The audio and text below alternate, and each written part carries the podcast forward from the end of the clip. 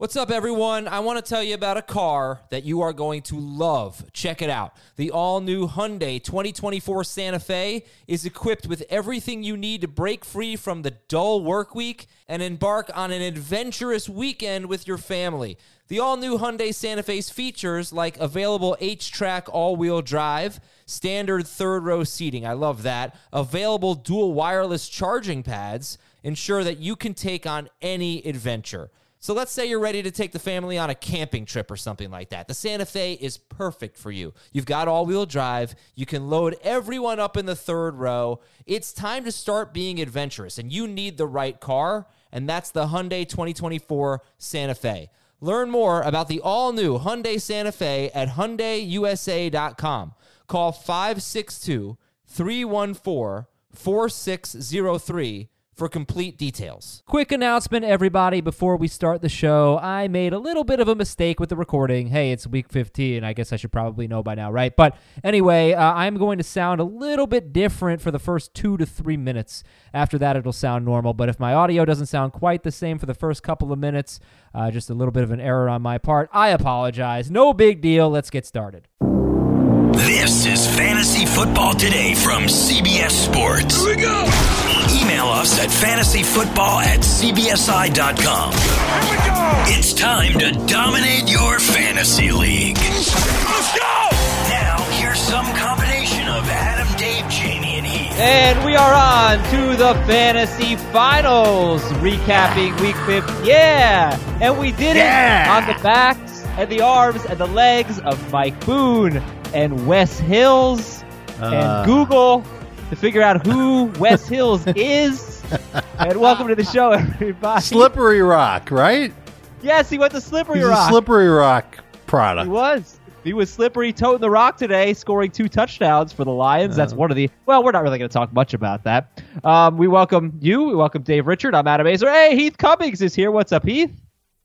How are we doing? I I think we're doing. Yeah, we're doing well. We're doing fine. Uh, Heath will be doing better if uh, if his guy Michael Thomas has a huge game on Monday. ooh, We how are. big?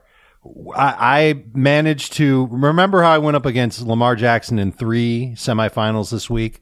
One of them was against Heath. Heath has Lamar Jackson in the podcast league.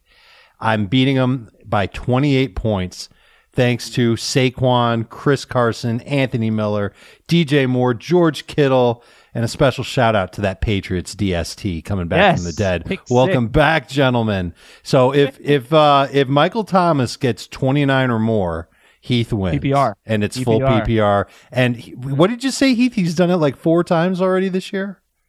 Four or five? I, th- I thought I needed 28. I think he has 28 five Right. times this season. 28 He may only have 29 three.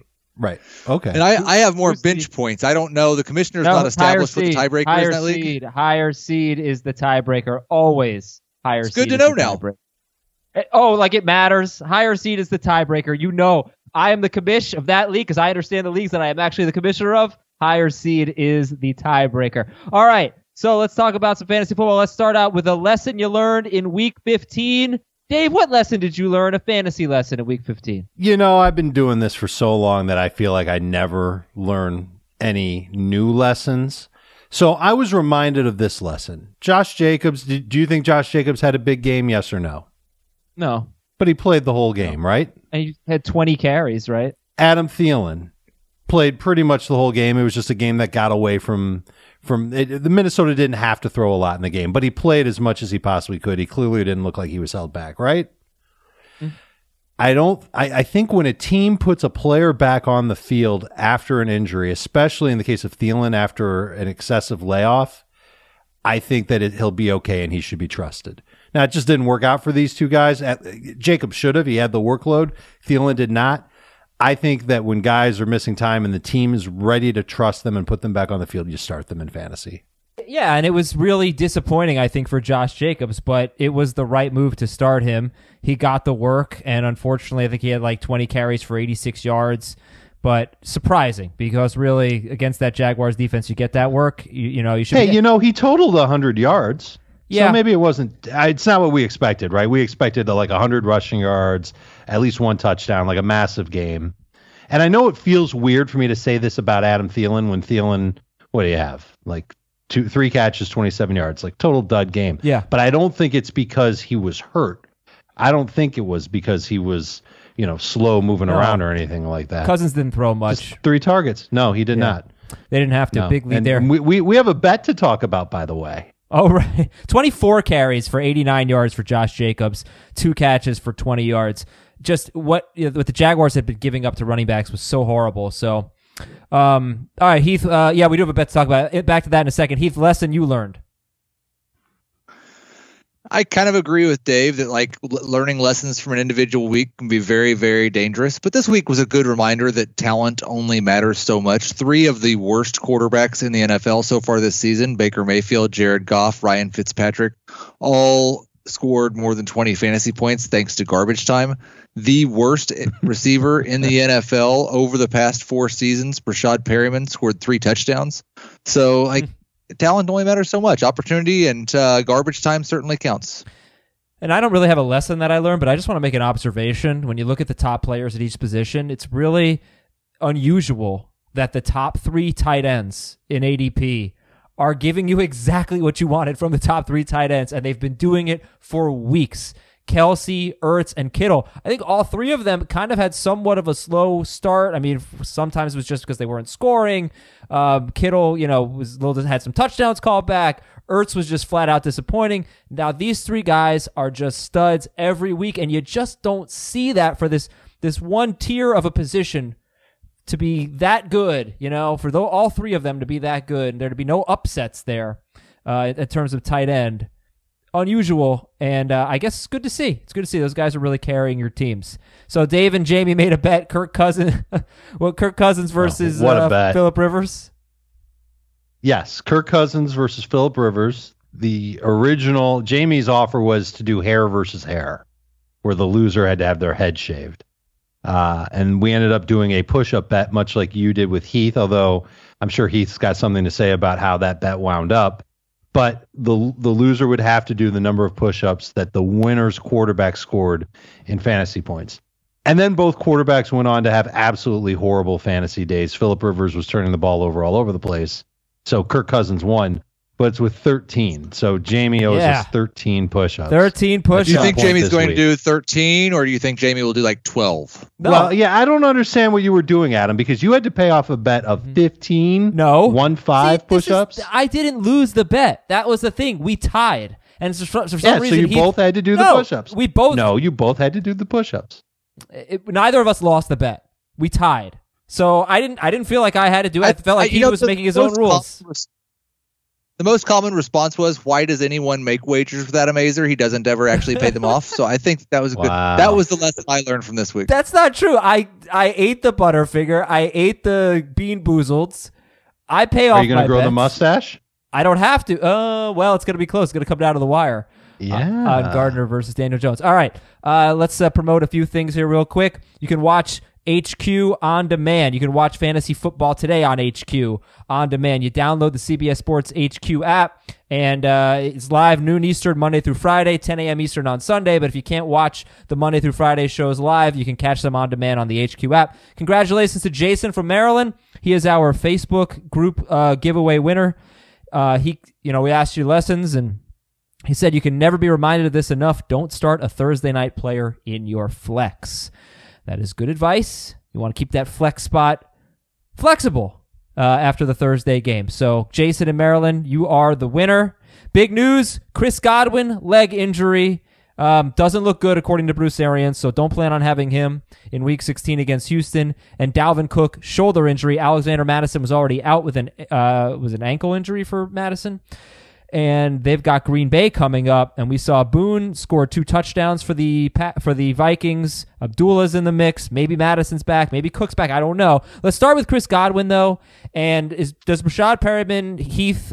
You mentioned on the radio show last night he's been a really bad player since being drafted. But he's turning it on right now. I mean, are you going to buy into Breshad Perriman now? What do you make of this receiving corps without Chris Godwin? Yeah, if there's no Godwin and there's no Evans, I really do not want to start a Tampa Bay wide receiver in the finals. Perriman would be the best option, but he could just as easily see a game where he gets 10 targets and catches four of them for 45 yards. So I'm not. I, I hope I have better options. Dave, how you feeling? I'm feeling pretty good. Okay, good. What do you think about what do you think about the Bucks wide receivers? And I Jameis. think Perriman. I, I think I think Perriman's the number one guy. I think it's not just about the three touchdowns. It's really just how he's played the last three, four weeks or so. I don't have his game log in front of me, but he had been involved in the offense to a degree, and he's playing like uh, he's playing like he's never played before. And I know it's weird because we've been kind of laughing at Rashad Perriman for the last several years, but it, it's happening to DeVante Parker, and maybe it's happening now to Perriman. And there's no I- one I- else. uh, there's no one else for the Bucks to throw to here if Evans and Godwin are out. I mean, Miller will play and Justin Watson will be there, but uh, and and the tight ends, of OJ course. out, but right. I think Perriman's got the guy. I think Perriman is going to be the guy and will be that top target downfield for Jameis Winston. The only thing I would say, like, to go back to the thing, like maybe Breshad Perriman's figuring it out. Before this game, his catch rate for this season was lower than his catch rate for his career. I know. So, but what like, was it over the past worse three so weeks far this year? Right. What? yeah, is- I'll give what you. I'll give you his game for, like, log. the past four I'll give you his game log. Please. Five catches for 87 past- yards on six targets uh, three weeks ago. Uh, three catches for 70 yards and a touchdown on six targets against the Colts in Week 14.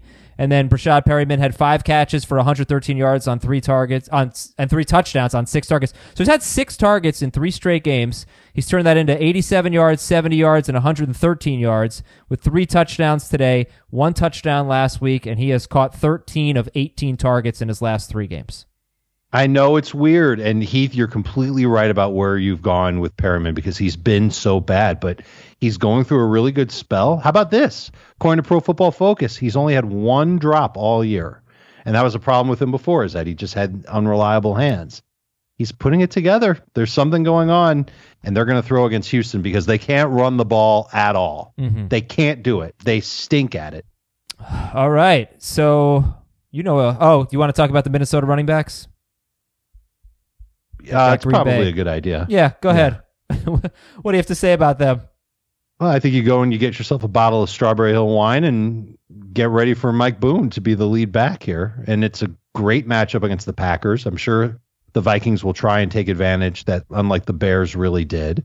And he could end up being, he probably will be the number one waiver wire priority, assuming Cook's injury is serious, assuming the ankle injury that's knocked out Alexander Mattison for this week keeps him out for next week. We're just not going to have a good idea on that stuff until at the absolute earliest Monday when Zimmer meets with the media again. Let's do it.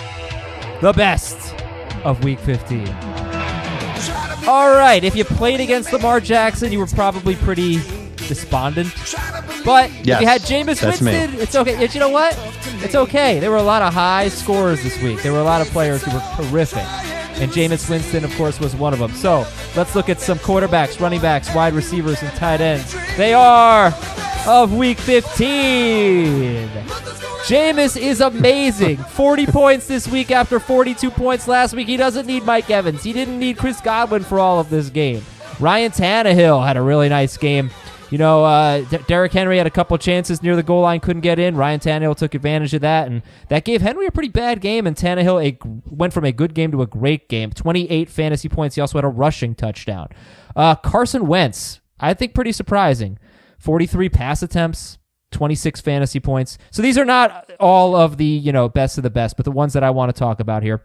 Um, Heath, Jameis, Tannehill, Carson Wentz, some of the top quarterbacks this week. I mean, Jameis Winston, high volume passer against a bad defense. You got to feel good about that. And um, he had Chris Godwin for most of this game, but he did good things with Perriman. He did good things without Godwin. It's going to be really interesting next week against a very bad secondary in the Houston Texans without either of his top two wide receivers. Just how good we feel about him. I'm probably going to have him as a low end starter next week.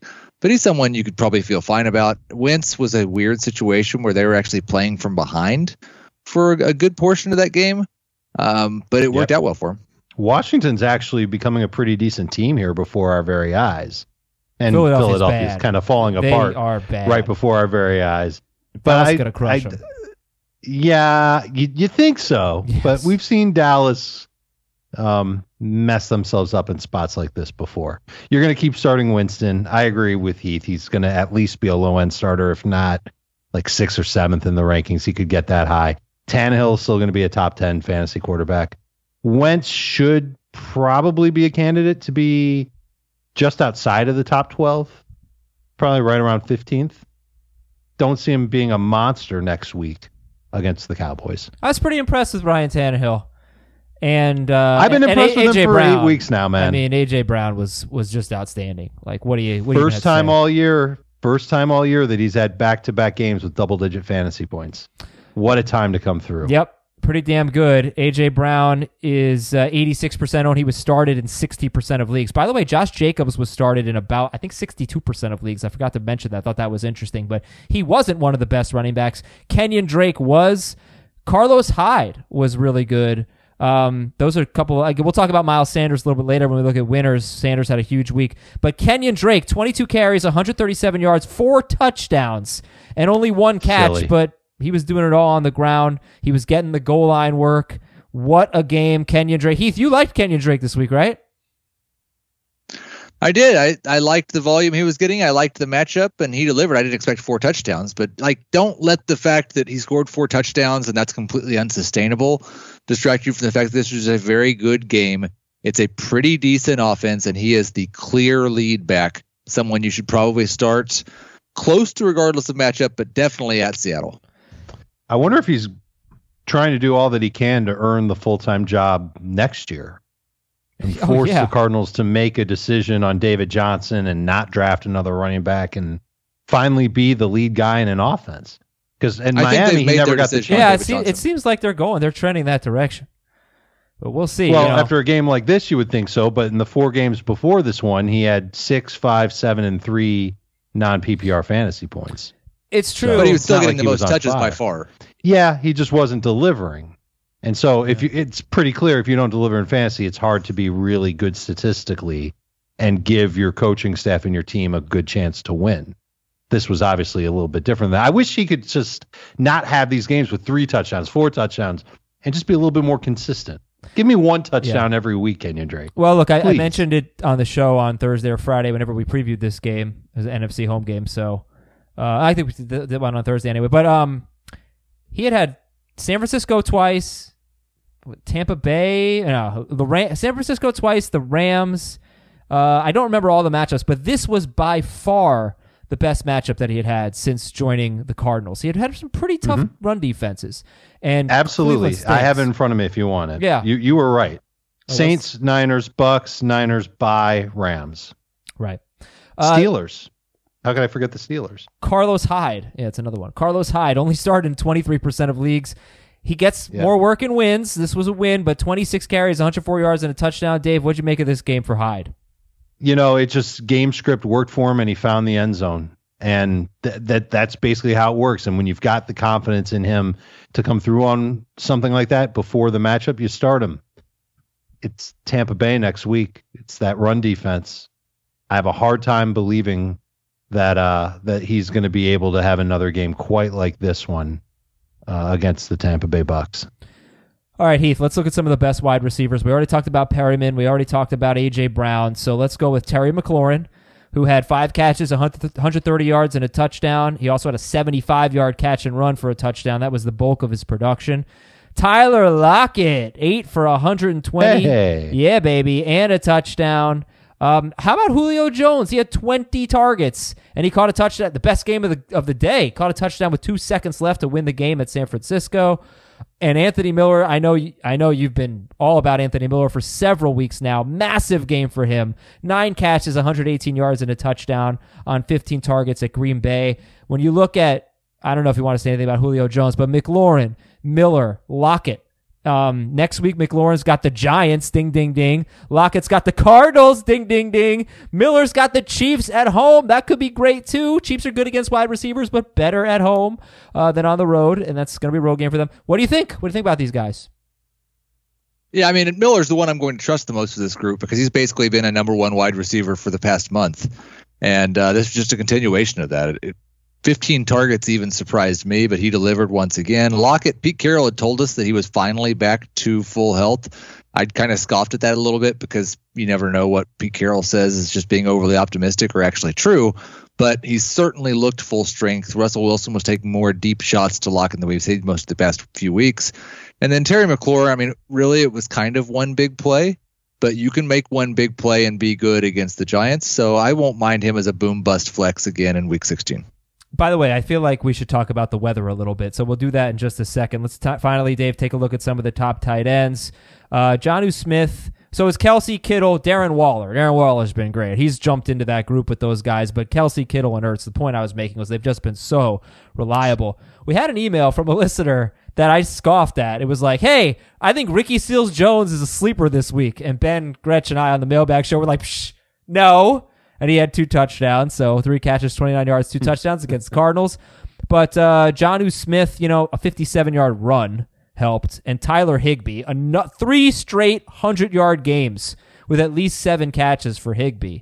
So who stood out to you at tight end? Well, I mean, all the studs stood out, including Higbee, who did get a lot of catches late in the game when the Rams just, you know, they're chasing the clock and didn't it wasn't competitive really for pretty much the whole game. Goff was terrible to begin with, but garbage time counts, so that worked out for Higbee. Jonnu Smith was kind of fun to watch. He had 11 PPR points the week before, and I guess we kind of overlooked that this week. But when when you see a tight end run for 57 yards, usually that's a sign that he's probably an athletic freak and that he should be more involved in the offense. I'm hoping the Titans recognize that and uh, he can come through with a third straight game next week. That would really be swell tough matchup against New Orleans, but we'll see how they come out of their game on Monday night. Seals Jones, I'm not buying into at all. And uh, that's that's really about it. The cream of the crop of the tight end group. I sent this to you, Adam. Right now, the number one tight end in fantasy, Travis Kelce. This is PPR. Number two, Zach Ertz. Number three, Darren Waller. Number four, George Kittle. So it's just like you said. Like for the most part, those stud tight ends, they, there were rough patches, but they did come through. And I'm guessing Kittle is ahead of Waller in non PPR because Waller has just three touchdowns this year. That's my guess. Uh, sure. For Kittle, whatever reason, I wasn't able to bring that up, but on my machine because things well, how, are weird. But how many more catches does Darren Waller have than George Kittle? I don't know. I have to look that oh, up to get right. the exact. Eh, whatever, count. no big deal. So, what did uh, what did we do with the weather today? Because the weather is to me it's the most frustrating thing. You know, it's just hard to know what kind of impact it's going to have. The bad games were Kansas City, Denver, uh, Chicago, Green Bay was frigid, and the Giants and the Dolphins was very windy, which caused me to get away from from Ryan Fitzpatrick's. I guess sort of foolishly. yeah, so, I think like oh, go ahead. I, the only game that I adjusted for weather was the Giants and the Dolphins. I don't think that snow without wind really affects offense negatively. And I wasn't that worried about the cold in a game between the Packers and the Bears, two teams that play in the cold a lot. So the one game I did downgrade was Manning and Fitzpatrick. I downgraded Manning more than I did Fitzpatrick, mostly because of Vegas stuff, but like that didn't necessarily work out for Fitzpatrick and Parker and Slayton. So we may have overreacted a little bit to the weather in that instance, but the other games we really shouldn't have downgraded anyone because they weren't situations that generally negative, negatively affect offense. Andy Reid was asked about this after the game today. So if you don't want to take it from Heath or from me, take it from Andy Reid, who's been around the block a few times when it comes to football games. Quote, the rain and the wind are the tough ones. The snow is not quite that. The ball feels pretty good actually in the snow. So and then, then he went on to talk about how Mahomes like did a good job playing in the snow. It's almost easier on the offense to play in the snow than it is on defense. But rain and wind, and when your visibility is messed up, that's when that could really affect you. That's when you make changes to your to your best laid fantasy lineup plans. Yeah, Sterling Shepard, by the way, over 100 yards in this game. He had an almost touchdown. He almost had a huge game. Darius Slayton mm-hmm. did catch that touchdown, but I just thought looking at that field, that Kansas City game, I mean, it was it was covered in snow. It was coming down all throughout the game. It got worse, you know, around halftime. Um, so look, it wasn't like a great game. You know, Mahomes was fine. He was good. Good. He was good. He wasn't amazing. Tyreek Hill was great. Travis Kelce was great. Hill caught the touchdowns, but the running games were terrible. Um, Sutton was Sutton was good. Sutton had the best game of any receiver at Kansas City all year. So that just tells you a little bit about Courtland Sutton. Uh, let's take a quick break here on fantasy football today. When we come back, an early look at the waiver wire, winners, losers, and we'll do believe it or not for every game right after this. Robert Half research indicates 9 out of 10 hiring managers are having difficulty hiring. If you have open roles, chances are you're feeling this too. That's why you need Robert Half. Our specialized recruiting professionals engage with our proprietary AI to connect businesses of all sizes with highly skilled talent in finance and accounting, technology, marketing and creative, legal, and administrative and customer support. At Robert Half, we know talent. Visit RobertHalf.com today. I know you want to take a look at the waiver wire for week 16. It's fun because, you know, you're only competing against one other person, most likely, unless you're playing into week 17. So uh, it's, it's not as much stress, I guess. But I did want to mention one player. If you didn't see the games, if you didn't see how it unfolded, I thought was the most unlucky player of the week. And that was Kyler Murray, guys. Because he was he was driving them down the field and he just kept getting Kenyon Drake basically, and he finishes with 17 points. He threw 19 to 25 passes for 219 yards, a touchdown and an interception, eight carries for 56 yards. His team scored 38 points, and if you just look at Kyler Murray, it looks like he didn't have a good game. I thought he was extremely unlucky, Dave. I agree with you. He was this week's Ryan Fitzpatrick because last week Ryan Fitzpatrick going up against the Jets led the Dolphins into the red zone six times. Another two times they got close, and he got Jason Sanders duh, because they ended up just kicking a lot of field goals, and he didn't have DeVante Parker. So, yeah, maybe we should do this every week now. An unlucky player, a guy who should have been a lot better. And I, I thought Kyler played well last week against Pittsburgh. I thought he'd have a better game this week. I had moved him up in my rankings. Uh, but yeah, he should have had a, a significantly better game than what he had a lot of weeks that player would have been Kyler Murray. He came into this game with a 3.5% touchdown rate. That's well below league average, and that number only went down in this game. They've not been great in the red zone, and they've especially not been great passing in the red zone so far this season. Hopefully, that's something that gets better in year two, year two for Kingsbury and for Murray. Yeah, I'm looking forward to drafting Kyler in the second half of fantasy drafts next year. All right, let's take a look at the uh, the early waiver wire. So, Heath, who are some of the headliners you think that we'll be talking about on Tuesday's waiver wire show? I mean, I think Mike Boone is the guy that's most likely to come up. Um, it will be interesting to see. Like, do we really need streaming quarterbacks with two teams playing in Week 16? Probably not. Um, so I think Boone's the main guy. Okay, I you know, yes. on Johnson could be back next week. How do we feel about him? He's, He's not available, is he? Or is he? I believe he is available to come back in week 16, and we all kind of wrote him no, off. No, I meant, is he available on the waiver wire? Oh, why wouldn't he be? Oh. Let's take a look. Let's guess his I'm ownership sure. percentage. Let's play a fun game. Guess Kerryon Johnson's ownership percentage. I will say 24%. I'll say 31%. 60%. Dave, you cheater. Yeah. 31% owned Kerryon Johnson. Uh, at look, I don't know how much I trust him, but at Denver next week, and then uh, Green Bay in Week 17. He'll be interesting. Obviously, Breshad Perriman. He'll probably Perriman might be the number one most added player. Um, it, I don't know. I don't think AJ Brown's still available, but he might be. Same with Tannehill. I like. I kind of like Trubisky against the Chiefs at home, guys. What, what about you? And Anthony Miller is definitely oh. still available. He was like thirty percent on Friday. Yeah, that's a good mm-hmm. one. Any anyone feeling Trubisky as a streamer? Like there's, mm. I'd rather if it's in a, in a normal week, yes. In a normal week, sure, but there like there's only two teams playing. Right. Yeah, but like, I, how many leagues did you play in this week where you went to the waiver wire for a quarterback? Because I, I did that in two of three leagues. I did that in zero of five leagues. And now you know I, I did that in zero yeah, zero of eight leagues. Now you know why my te- my season was was not, not good it, enough. I think I think we should cover it just to cover it, just in case people. What if you play in a two quarterback league and maybe the waiver wire is a little bit deeper? I don't know, but yeah, we could talk about it, and no. I think Fitzmagic is the one to go with as long as Parker's healthy, and he is. Yeah. And uh, who does Jacksonville have? Jacksonville in Week 16 at Atlanta. So if Matt Ryan's on your waiver wire, or are you thinking Gardner about Minshew? Minshew? Oh Gardner goodness, Minshew. you and Gardner Minshew. Oh boy, did he get lucky today? He just scored 22 Boy, he got so lucky today. He got lucky. No, we're not going to do the he got lucky when Jared Goff and Baker Mayfield and Ryan Fitzpatrick all it's needed all garbage time to do it. He did it leading his team to victory. I- Okay, but he did it at the very end of the game. So is there any difference? Yes, there's a huge amount of difference. They- the defense was still trying to stop him. Those other quarterbacks were playing against second stringers. I doubt they were playing against second stringers. Okay, I they, they don't have You do? that many guys uh, to be like putting in a whole second string. Let's do winners and losers. Heath Miles Sanders is a winner for you. 75% started, and he had 25 touches, 172 total yards. He had two touchdowns, a great touchdown catch in the back of the end zone, and a completely studly performance for Miles Sanders. Your other winner is Breshad Perriman. We talked about him, so let's get into Miles Sanders, who gets the Cowboys next week. Thankfully, I think that we can uh, do away with the Doug Pederson doesn't like to have a feature back. He just needed one that was good enough to be a feature back. Miles Sanders has been that guy. He was the first running back to play in 80% of the snaps in a Doug Pederson offense earlier this season. And he's basically done it every game since, except for last week when he had cramps. And in this game, like right after the week when Boston Scott maybe became a problem, he gets 25 touches and just absolutely dominates.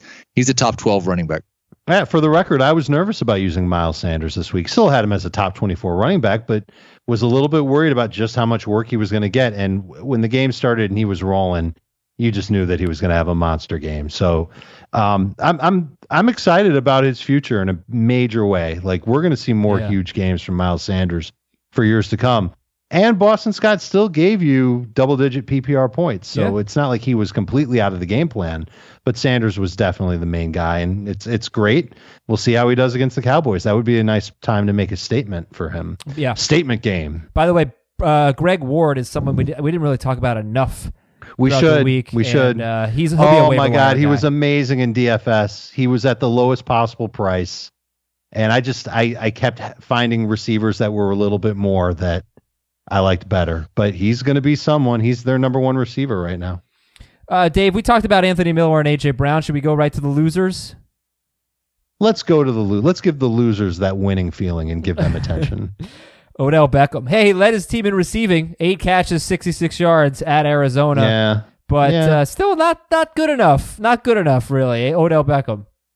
Yeah, and now he's got the Ravens next week. So I think we're finally at the point where we can confidently lay him on our bench, pet his hair, and say, Odell, just you're, you're off the hook this week. You're not going to frustrate us. You're not going to make us hate you.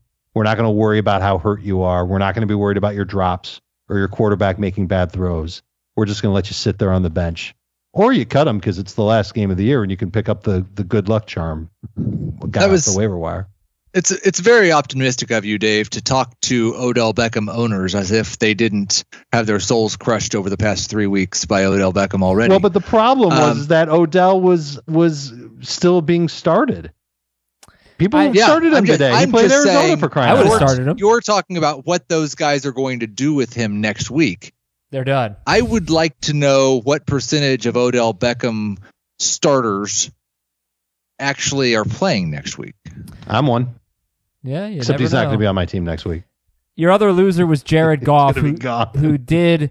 Jared Goff played uh, third string Cowboys defenders for the final quarter of the game, and he cobbled Right, so he had a respectable stat line. 21 yeah. fantasy points. No, but look, he obviously struggled and uh, got lucky.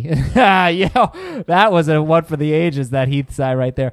51 pass attempts to get 21 fantasy points, and, and much of it coming in garbage time. So uh, he was a loser for you, and he's at San Francisco next week. Hard to trust him. Just really Oh, hard to you can't trust him. consider after this. it. Don't consider it. Nope, no way. Well, so Ryan Fitzpatrick or Jared Goff? Uh, all Ryan Fitzpatrick and every other bad quarterback besides Jared Goff. So you'll go Minshew over Goff as well. 100. I went Minshew over Goff this week, and Let's- Minshew was better than Goff let's this week. ask by one point. Let's let's add, let's really put Heath to the test here. Daniel Jones at the Redskins or Jared Goff at San Francisco. Well, I think that Jared Goff's going to score in the positives, and I don't necessarily think that Daniel Jones is going to play. So I would go with Jared Goff. Okay, all right. So Eli Manning or Jared Goff? Uh, probably Eli. All right, yeah, it's tough to trust Jared Goff. Now Heath's losers are Emmanuel Sanders and Deebo Samuel, tag team on the uh, San Francisco 49ers. They combine for what? Three catches for 38 yards. terrible game. And uh, what do you think about Sanders and, and Samuel? Well, and the bad thing is, it's not like this is a game where San Francisco San Francisco's offense was terrible. Um, it worked pretty well. It was just the running back and George Kittle, and more George Kittle, and more George Kittle, and it was a reminder that there was a reason before Emmanuel Sanders was acquired that no 49ers wide receiver had more than seven targets in a game, and it's only happened like three times since then. This offense runs through the running backs and the tight ends, and then maybe we'll throw it to the wide receivers as a third option. And uh, it makes it difficult to trust those two. Uh, I think if we go back, just rewind to the winners and, and speaking on this game, I mean, Raheem Mostert's got to be a winner, right? He had 14 carries. Tevin Coleman had four. Matt Breida had four. And you wonder, like Tevin Coleman got some goal line work. You wonder if they just wanted to get him in the end zone against the Falcons. But Mostert, um, did he did he feel like a clear winner to you guys? He was started in 55% of leagues. Yeah. Mm-hmm. Okay, he's got the Rams next week. Uh, Yeah, that fumble at the end, though, really. Oh, I didn't see that. Mostert, right? Yeah, Mostert. He fumbled. Final play of the game. It's the kickoff to Oh, that the was game him? because there was two seconds left. They- he throws the ball across Oh. the field, and it's a fumble that gets returned for a touchdown. And somebody reached out on Twitter saying, "I lost because of that fumble." Oh, I saw Can that. you I didn't imagine losing your fantasy semifinal Oh no! because of that that that fumble? I'm using air quotes here. Um, in, ridiculous. Uh, I'll take you into a moment in my home today, other than the push-ups I posted on Twitter, and I got uh, some guff for wearing champion shorts. I bought them at uh, Target for like ten bucks. Okay, back off. Um, You're a dad. yeah, totally. I knew Heath had the Bucs DST. I was playing him in one of our leagues, and they had a pick six. I was so mad. Like, what business do the Bucs DST have deciding fantasy championship? I knew they had it in them. I knew they had it in them. So I was Mm-hmm. mad. And then, but I had the Eagles DST, who obviously didn't have a very good game, but when they scored on the last play of the game, I celebrated. I made some lewd gestures. I, like it was really, I don't know what came over me. I was so happy and like in your face. And I was just, and my like my wife was like, "Your son is watching." I was like, "Oh, sorry." So it was just, Lewd gestures. yeah, it was like it was. I like can only crazy. imagine. I don't even want to get Uh, into it. Actually, I don't want to imagine. I lost that. my mind temporarily I, with with glee uh, for that touchdown. All right, so uh, Deebo Samuel, Manuel Sanders, they were losers. They could have been mega duds. Instead, here are the other mega duds from Week 15. Melvin Gordon, two fumbles. Oh, God. Yikes! Terrible He got game. benched for a while. Yes, He's- sir. He's lucky he got back in.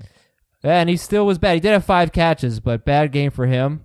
LeSean McCoy was bad. Philip Lindsay was bad. Didn't catch anything. Seven carries for 32 yards. So those are the running backs. Heath, Megadon running backs. Melvin Gordon, LeSean McCoy, Philip Lindsay. They suck.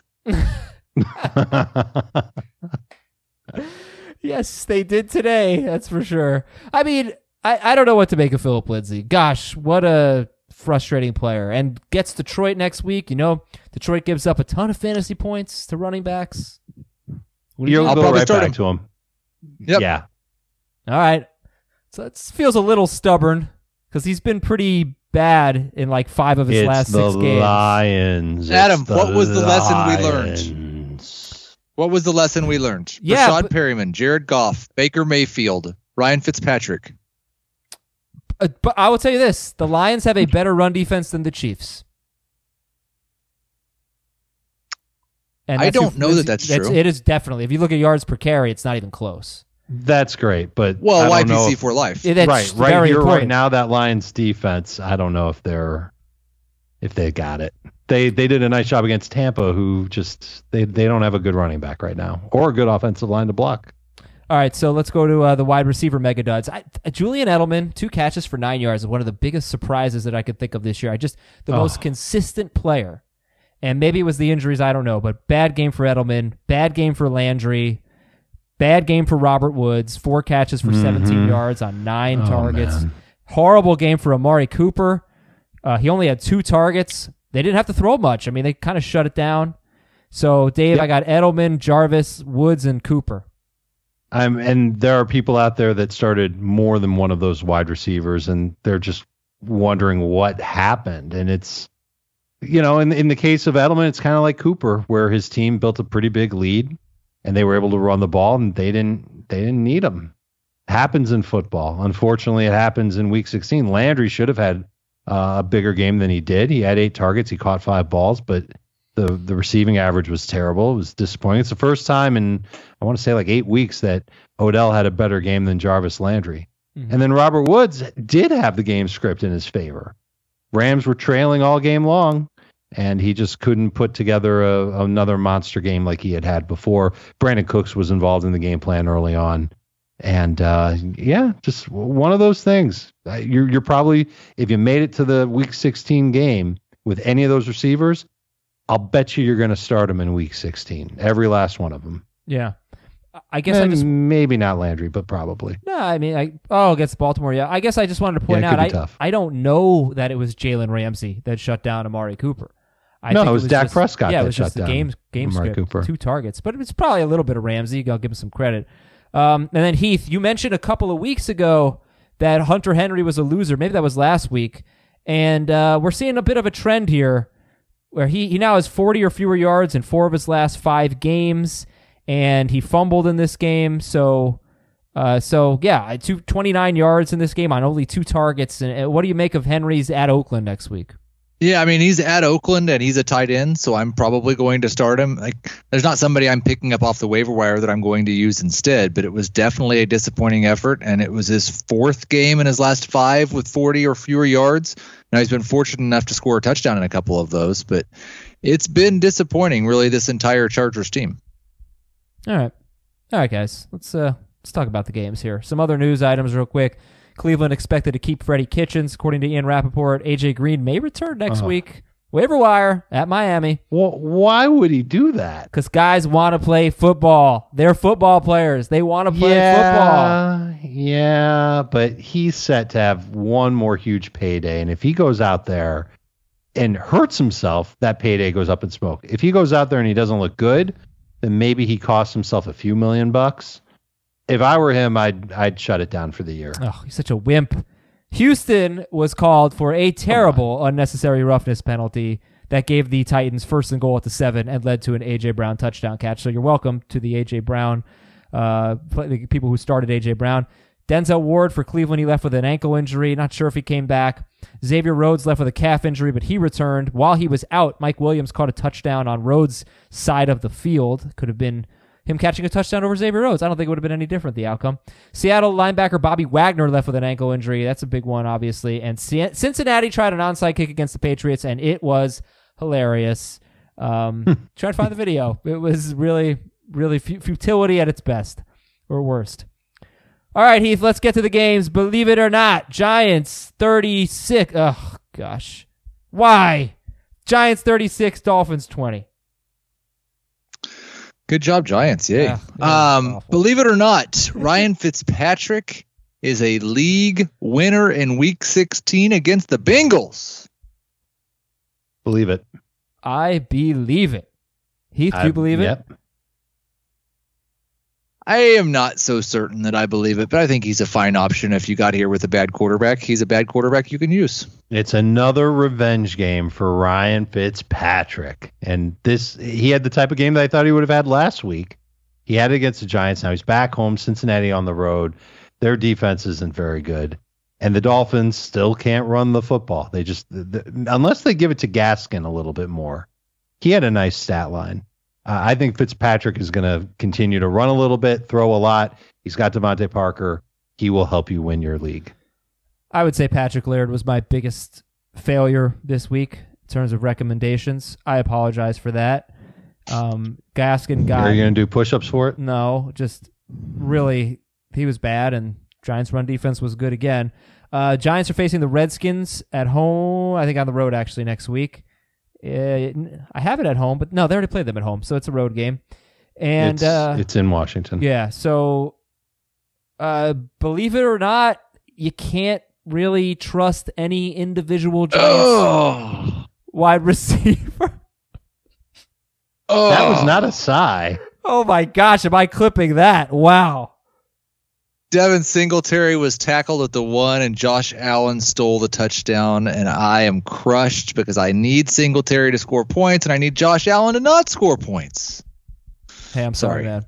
That's okay. Uh, so anyway, you don't know which Giants wide receiver to trust anymore, And it could be none of the above because Daniel Jones could start next week. which is good. Why No, would that would be, bad good? for all the wide receivers? What the hell are you guys talking about? Like Eli, He is a worse passer than Eli Manning. How is this he hard is for you to not. grasp? He is not. Oh my gosh! He Have is you noticed? don't clearly yell. a worse passer No, he's than Eli. Manning. Have you noticed how lucky Eli Manning has gotten? Let's think about Eli Manning the last two weeks. Darius Slayton breaks that tackle, runs and scores a touchdown. Golden Tate has like a 50 yard touchdown on a deflection. I mean, give me a break. What are you, what are you looking at here? I, I mean, I don't know. I, I don't get. Of all the things you used to say about Eli Manning, now now you're just doing it to piss me off. I'm pretty sure.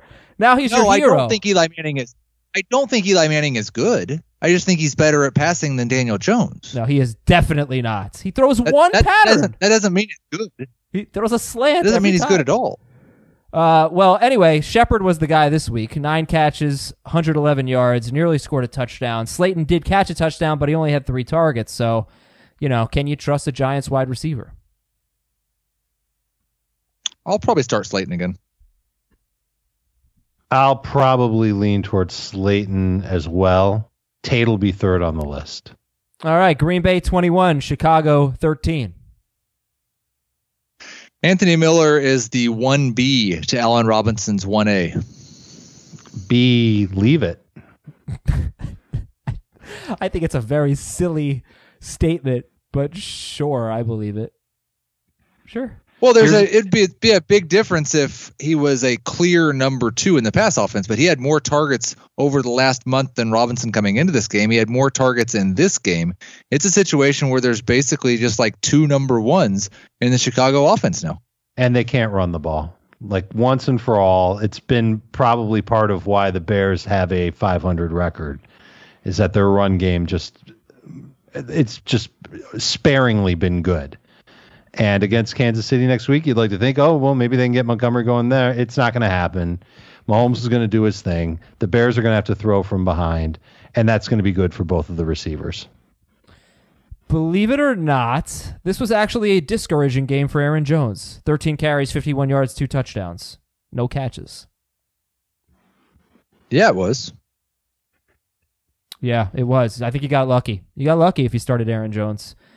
You going to trust him next week at Minnesota? Nope. Yeah, probably. Yeah, you're you're going to start Aaron Jones next week. He might be a number two running back, but you'll you'll start him. You'll hope that he gets you 40 or 50 yards and one touchdown, and I bet he catches at least one pass next week. All right, good to see from Davante Adams, 100 yards and a touchdown on 13 targets. Yep. Yards I didn't think he'd get low. quite that much. I didn't think he'd get over 100 yards, so that was nice to see. All or right. bad to see if you went up against him. Also, very true. Davante Adams, good. Uh, Deshaun Watson, pretty good, not great, but he was okay. He had scored 20 fantasy points, had an interception in the end zone. Actually, Ryan Tannehill and uh, uh, Deshaun Watson had interceptions either in the end zone or right near the end zone that obviously swayed their fantasy point totals. But Heath, what is your believe it or not for the Texans 24, the Titans 21?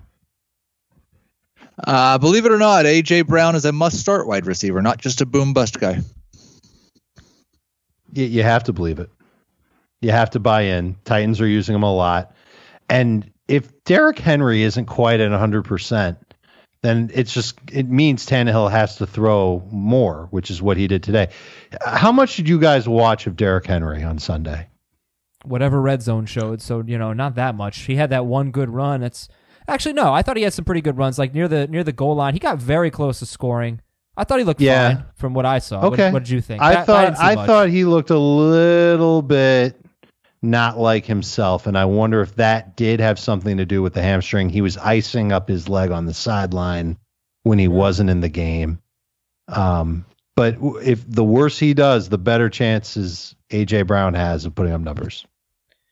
And really, my hesitation with Tannehill and Brown was about the pass attempts. You know, so Tannehill threw 36 passes. That was huge. He had thrown 19, 18, 22, and 27 in his previous four games. So, yeah, I mean, I, they're facing the Saints next week. I, I can't imagine he's only going to throw 22, 25 passes. Probably going to be over 30. How do you Nope. sit A.J. Brown there, right? Yeah, well, I mean, you could say he's taking on Marshon Lattimore. Lattimore is going to line up Oh, against him, and it's going to be a, a shutdown situation. But a, where AJ Brown's strength is is is not necessarily like you know the go route. It's making plays after the catch. So he could run a bunch of crossing routes behind the linebackers and turn a pass that travels 13 yards into a 30 or 40 yard gain pretty easily. That's what he does. So uh, that upside is going to be there. He won't be nearly as good as he was this week, but he'll be startable. Okay, and uh, believe it or not, Will Fuller is a must start at Tampa Bay next week. Yep. No, I wouldn't call him a must start. He still has almost no floor at all. Um, I he's a, a boom bust number three, like he always is. I'd rather start AJ Brown. I'd rather start AJ Brown too, but I, I think that there's potential there because you know the weakness of the Oh, there's potential. defense. So that's that's part of the reason why you would start him as a quality flex is because the matchup is favorable. It's going to be one where I think Houston's going to have to throw a decent amount to potentially a lot if Jameis keeps playing like Jameis has been playing. Mm-hmm. So absolutely, Will Fuller's going to be in the picture for me. He had seven targets, caught five of them. That was second best on the team behind Hopkins. I'm I'm pretty convinced that when there's a matchup where they're going to have a hard time running the football, Will Fuller should be in your lineup. Yeah, by the way, I, I think this is so interesting. It's now seven out of nine games, I think, with Will Fuller, where DeAndre Hopkins has had seven or eight targets. You know, it's something like that. I Yeah, he's not the same guy. I mean, he obviously had a very good game, six catches, 119 yards. But when he hasn't had Will Fuller, or when Will Fuller is left with an injury, he's had 11 to 13 targets in all five of those games. So Well, doesn't that make sense to you? Like yeah, but I, I'm surprised at how stark and how obvious and seemingly predictable it is. You, I didn't expect it to be. It, we're talking about four targets per game difference for, Hop, Mm-hmm. for Hopkins. That is that is not that is surprising. I mean, that is uh, I think that is a huge deal. Obviously, he's performing, and obviously you start him. But it's really something to keep in mind, I guess, going into next year when he could be like, you know, the number three wide receiver off the board. New England 34, Cincinnati 13. Heath. You should not start any Patriots in Week 16, including Julian Edelman.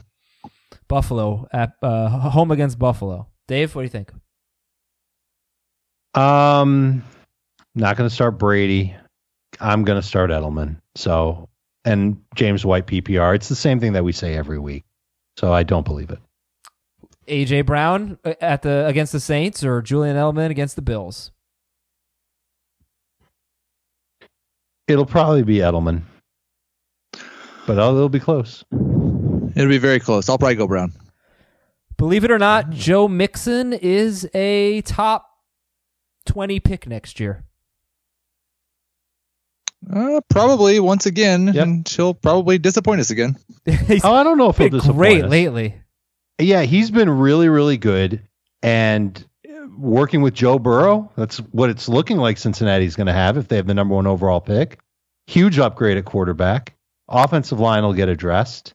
And the coaching I- staff figured out how to use them. There's there was a great story about it.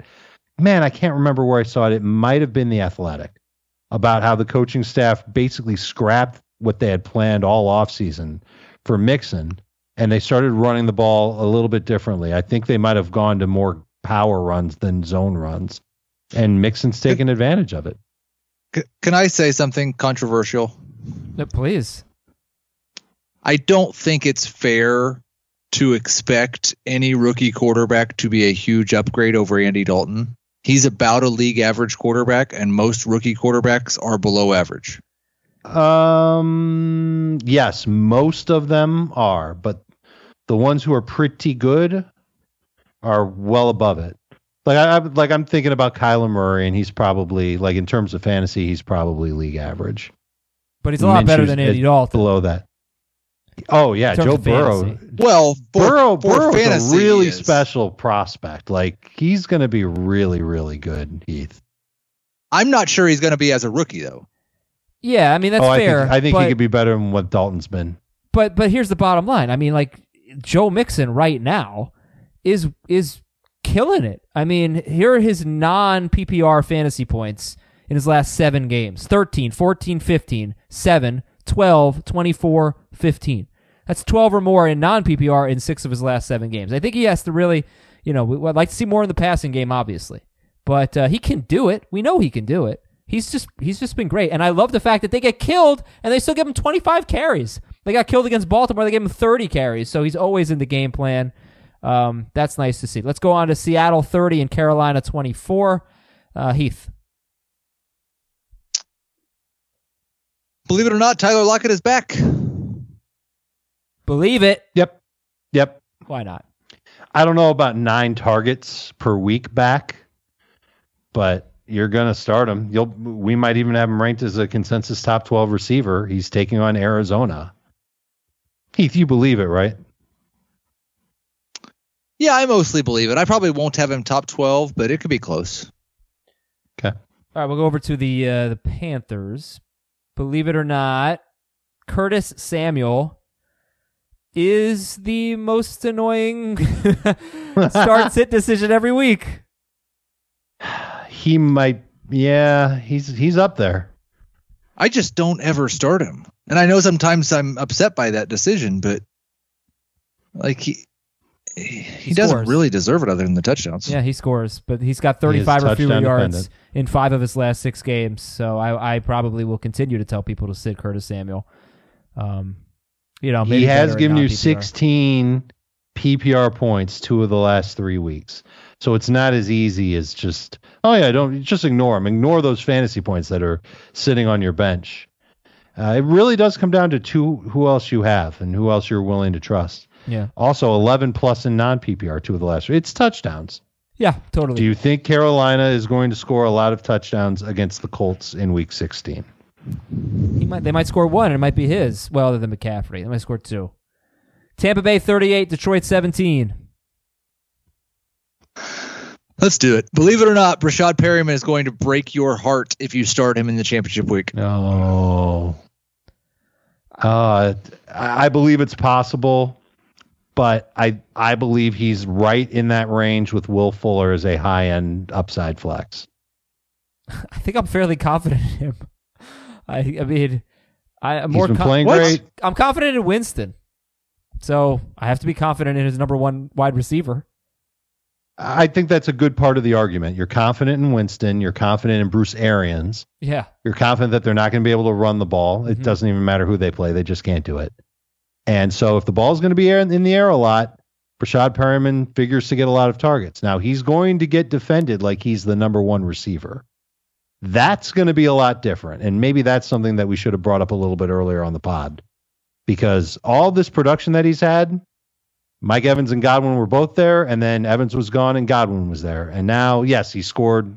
He went crazy even after Godwin left against the Lions. That's the Lions. Texans are a little bit tougher. So Heath, do you believe it? Do you think Rashad Perriman's going to break your heart, break fantasy owners' hearts? I think he's probably going to break your heart if you start him in the championship week. All right, let's go to the Lions here. Believe it or not, Kenny Golladay is not a must start. Huge disappointment here for Golladay. Three catches, 44 yards on seven targets. And uh, next week they are at Denver. Actually, I will say, uh, believe it or not, Kenny Golladay is a sit in week 16. Believe it. Yeah. He's going to be tough to trust as a top 24 receiver. I don't know how much I really value um, Chris Harris these days. Seems well, like- how do you how do you how do you value David Blough these days? no, I get that. It's just I don't know that it has anything to do with Chris Harris necessarily. It's more about Blough. No, it, it- a lot of it has to do with Blau. Hey, speaking of Chris Harris, Kansas City 23 and Denver 3, Heath Cummings. Believe it or not, Yes. you can start Patrick Mahomes with confidence at Chicago. You're going to start him whether you have the confidence or not because you know what the potential is. well, so- where is that potential? Because it really hasn't been there since week 3. He's had one big game and he threw 50 passes in that game against the Titans since week 3. I think if you know I mean- what to expect, I, I think you start Mahomes. He was a top five quarterback this week, right? Uh, I don't know. He scored 24 I don't points. think Could he have been a top 5 quarterback? It, i- if I'm it gonna- was, it's because the checking right scores were low. But Well, look, you know you had Lamar, Winston, and Tannehill with huge games. Wentz, yeah, he's he was tied with Wentz. Oh, he had 26 points. He made the top five. All right, but still, Yes, I mean, he had a two point. He had not- a two point conversion with conversion. Sammy. He's not a. That's not a huge game. 26 points as a, as a top five. That is low. In fact, that's a big storyline right now because these quarterback scores are low. Two quarterbacks over 30 fantasy points going into Sunday night. Did not even realize that. That is very surprising. Drew, Drew, Drew, We've got, Brees will yeah, but we've it. got like we've got like 17 of them with at least 20, right? Uh, Yes, yeah, we've got a seems that way.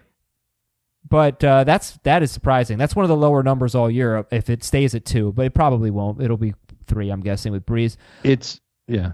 Um, Fourteen quarterbacks have at least twenty. All right, so yeah, you, you, I'm sorry. So believe it or not, Patrick Mahomes is is a must start. Is that what you said,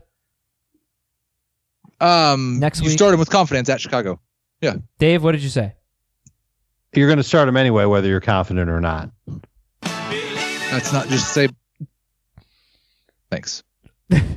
I'll say, I I will say not. I will say you will start him, not necessarily with confidence. That's what I will say. Uh, be, because you know you probably you might have another really good option. I don't know. Um, Heath, what do you think? Believe it. I'm very confident that he's going to score at least 22 points. He's not going to have a bad game. I just hope there's that big ceiling. Uh, you know, and it makes sense because they also can't run the ball, and the Bears' run defense is obviously good. Before the Broncos, believe it or not, psh, man, we talk uh, something about Courtland Sutton. Don't believe it. Courtland Sutton's going over 100 yards with a touchdown against the Lions. Believe it. Yeah, believe it. Number two receiver for sure. Philadelphia, Washington. Philadelphia wins 37 27. Believe it or not, Miles Sanders is going to be drafted before Joe Mixon next year. I can't believe that right now. I can believe that. Yeah, I believe that. Hmm. Hmm. He has actually, in I believe it, in non PPR, he is, was right behind Mixon currently. I believe in the overall rankings, he's probably ahead of him in PPR because he's caught ten more passes than Mixon has so far this season, and he was not even the lead back for most of the year. So yeah, I believe it. All right, and for the Redskins, oh, Adrian Peterson. Probably should have talked about him. Believe it or not, Adrian Peterson is is a starter. He's a top 24 running back, even in PPR, um, against the Giants in Week 16. Don't believe it. I can't say I believe it in PPR. Man. Non PPR, I think he can make the cut. He's had five games with Bill Callahan and without Geis. And he's had 66 or more rushing yards in all five, which is not great, but 76 or more in four of five. And he's had 18 to 27 receiving yards in four of those five games. So we're talking about typically about 90 yards, about two catches, and obviously a chance to score. And he uh, he has done it against uh, some very good run defenses, including today against the Eagles. Uh, it's impressive and surprising. And he doesn't look like your typical old running back. No, back. not at all. He, he actually looks halfway decent out there. But Philip Rivers doesn't. Minnesota 39, Chargers 10. Oh. Heath. Um, believe it or not, you're actually starting Mike Boone if Dalvin Cook and Alexander Mattison are out. Believe it. That's an easy believe. no, I don't I don't I'm- know, man. He's a pretty Yeah, I don't either. good little running back, and he's going to have a good opportunity. With Peterson or I'm- Boone? Peterson at, against the Giants or Boone against the Packers? I'll take my chances with Boone. I'll probably start Peterson. Okay, believe it or not, uh, believe it or not, uh, Austin Ekeler. I'm trying to. Oh, but no, believe it or not, Mike draft Mike Williams deserves more fantasy love. He's only 75% owned. Now a touchdown, two straight games. Believe it or not. He's he's basically become their shot play receiver. They're taking on Oakland. It's a matchup where I, I don't know what the motivation is going to be for either team in this game. The Raiders are coming off of their um, final farewell in Oakland. It was emotional. They lost. Maybe the Chargers rebound and, and Mike Williams helps out. Touchdown, three Do straight they- games. Mike Williams. There it is. Three or two? so they, they probably No, probably next start week will be three. Rivers. They probably start Rivers this week and then get a look at Tyrod in week 17. Is that right? No. Or you think they start Tyrod this week? I don't They know do if they not- need to get a look at they do Tyrod. It might not be Easton end- Stick they get. Uh, They do not end Philip Rivers' consecutive game started streak. That would be a huge insult to the franchise quarterback. Only Like the, the Giants Giants, Oh, but- last year? would do that. The Giants Yeah. offered to allow Eli Manning to keep the streak going. He turned the offer down. I guarantee you, Philip Why- Rivers is like, starting I don't in week think 17. there's much. I don't think there's much chance Philip Rivers is playing next year. So why does it matter if his streak is one game shorter than it would be? He's he'd like playing to next end year. it with the streak. and he is going to start week 17. You got to see what you got it. in Tyrod Taylor. You do not. know what you they know have what in you have in Tyrod Tyrod Taylor. Taylor. You're the only one who they thinks were Tyrod behind Taylor by is a good. bazillion points, and they didn't put Tyrod Taylor in on Sunday. Arizona 38. They should have played Tyrod Taylor this week. Cleveland. Oh, right, because he's better than Philip Rivers. Right? He would not have been worse than Philip Rivers was in this game. Probably not. Arizona 38, Cleveland 24. Um, believe it or not, Kenyan Drake is going to be drafted as a starter next year. Hell yeah. I believe that. It's going to be completely contingent on what the running backs look like in Arizona. He'll, I, I, he might be a fifth round pick, sure. Uh, I mean, he could be he could be a third round pick if if they don't really add anyone. If they're willing to actually yeah, I give him some work. Yeah, right. So they keep Chase Edmonds. They trade David Johnson. They don't draft another running back. They tack on a couple of new offensive linemen. Okay, I- I don't yeah, even need I'd, I'd take them before round five. Uh, believe it or I not, it. believe it or not, Heath is totally winging all of the believe it or nots today. I believe that. Believe it or not, believe it or not, you're done using Baker, Odell, Jarvis Landry, and Ricky Seals Jones in fantasy. Unless you play in week year. 17. But they have Baltimore next week. Yes, Dave, And then in week 17, I- it's uh, Cincinnati. Adam, we we we discussed three weeks ago that I was winging the believe it or not and have ever since because the problem was that I would plan believe it or not and then you would talk about all the pertinent things from every game before we got to believe it or not. So I had to wait until after we talked about all the things you wanted to to then come up with things for believe it or not. I don't know. It just seems like I guess maybe usually you're like a little bit quicker. I, am gonna give you three seconds to come up with a believe it or not for Jacksonville 20, Oakland 16. Starting win. That that's it. You believe fail. it or not. Chris Conley is the number one wide receiver for Jacksonville at Atlanta. You know, I- I, so I, mad think you can this. believe that I'm so mad. because of Didi. Yes. Like Yeah. oh, ridiculous. No, I, you know what? I think it's Did too he? unpredictable. He didn't. I think it's too unpredictable week to week. I just It's not. it It's not Didi. It's doo doo. yeah. Uh, I believe it. I believe that Conley's the guy. Heath, do you? Um, yeah, I do. He is 15% owned. He is at Atlanta. And uh, could be a good option for you there. And believe it or not, don't you shouldn't even care about what Tyrell Williams did in this game. It doesn't matter. Correct. Believe I it. believe it. Two catches, 45 yards and a touchdown. He slipped a tackle. He got into the end zone. Dallas 44 and the Rams 21. Dallas had the ball for over- over 36 minutes in this game. Heath Cummings. Believe it or not, you should go right back to Michael Gallup against the Eagles. I believe that. Did the Cowboys learn that they can ride Ezekiel Elliott into the playoffs?